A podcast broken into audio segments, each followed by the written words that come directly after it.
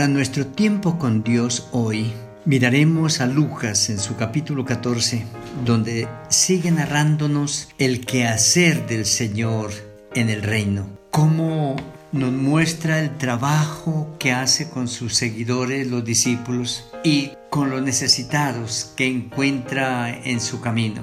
Los versículos 1 al 6 están hablando de algo que en su momento escaseaba y era la misericordia con el desvalido, con el necesitado. Cómo las estructuras y cómo el legalismo religioso había sustraído al pobre, al menesteroso, al enfermo de la reunión del pueblo de Dios para adorar, para estar en comunidad, para estar en familia. Y hay un hombre enfermo y un religioso invita a Jesús a comer con él, pero también invita a, a todos los fariseos posibles para tratar de encontrar algún detalle para poderle acusar. Pero en la misma reunión o cerca aparece un hombre con una enfermedad. Además es el día de reposo, un día de solemnidad, un día de principios legales, más que un día de encuentro misericordioso para ayudar al que venga en, el día de reposo a la casa de Dios para ser bendecido. No, más bien es discriminado. Y Jesús les pregunta, eh, ¿es posible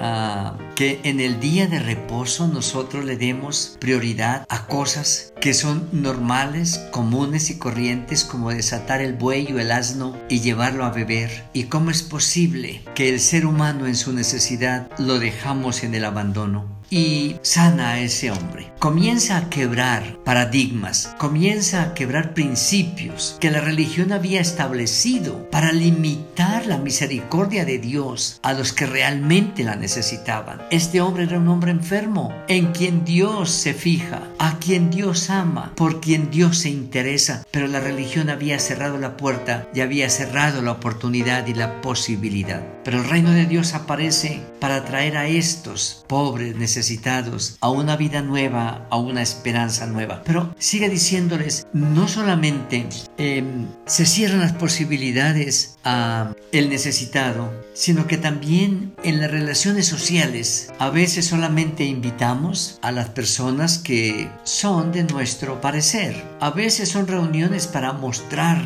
lo que somos, nuestra posición, nuestro estatus, nuestra economía, nuestro poder. Y él dice, cuando ustedes están puestos para hacer que los seres humanos recobren su dignidad, llevándolos a entender que cada ser humano es importante para Dios y que todos somos iguales ante Él. No podemos ver fiestas, sino con invitados especiales. ¿Por qué no, versículo 13 y 14, sacan un dinero, un tiempo para invitar al que no tiene cómo volverlos a invitar, para invitar a aquel que está pasando por un momento de dolor, de aflicción, de necesidad, de abandono. ¿Cuántos en nuestro barrio, en nuestro vecindario, adolecen de muchas cosas y nosotros celebramos con los amigos que nos pueden volver a invitar y dejamos en el abandono aquel que necesita el acercamiento de los ciudadanos del reino para mostrarle el amor de Dios. Y cerramos con el versículo 15 hasta el 24, donde está diciendo el reino de Dios es un reino abierto, un reino que fue abierto por la ley, por los profetas, por los sacerdotes, pero la religión lo ha tomado y lo ha distorsionado. Y ellos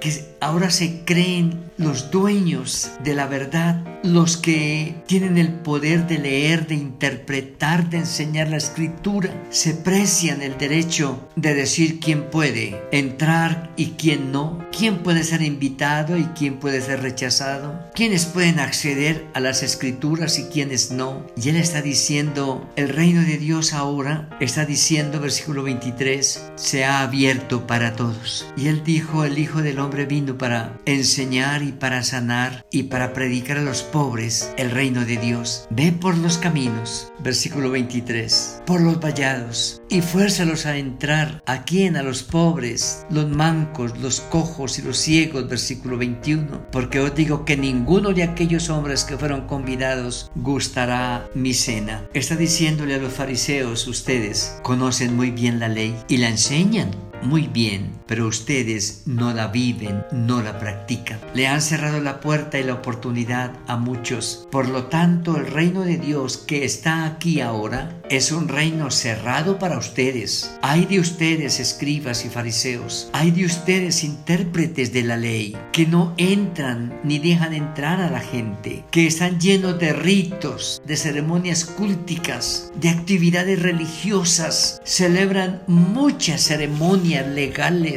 pero se olvidan del amor, de la misericordia, de la gracia, se olvidan del que realmente sufre, no hace nada por el que está enfermo, abandonado, del que está huyendo, del que está desplazado, han olvidado al huérfano y a la viuda, han puesto en olvido al desvalido, pero el reino de Dios que ahora yo proclamo es un reino que está yendo por los caminos, por los vallados, por las ciudades y por los campos, invitando a todo aquel que quiera venir, porque en el reino de Dios hay oportunidad para todo aquel que quiera acercarse, porque la misericordia de Dios es amplia para todos. Hoy nosotros, en nuestro día, podemos mirar también cuántos cerca de nosotros están padeciendo necesidad. Aquel que duerme en la calle, en una portada, en un banco del parque, el que encontramos en el día sin haber gustado alimento ni en la mañana ni al mediodía cuando ya es la tarde, aquel que tiene un enfermo en casa y que no tiene quien le tienda una mano para ayudarlo, el reino de Dios está abierto para ellos porque el reino de Dios se ha acercado y el reino de Dios llega al necesitado a través de nosotros porque entendemos que el Señor vino a buscarnos y a bendecirnos, a restaurarnos para enviarnos en la tarea de restauradores, en la tarea, en la tarea de alcanzar a otros para que lleguen a ser parte del reino de Dios, lleguen a ser hijos amados por Dios, lleguen a ser parte de una familia. Hoy tenemos la oportunidad de servirle al Señor,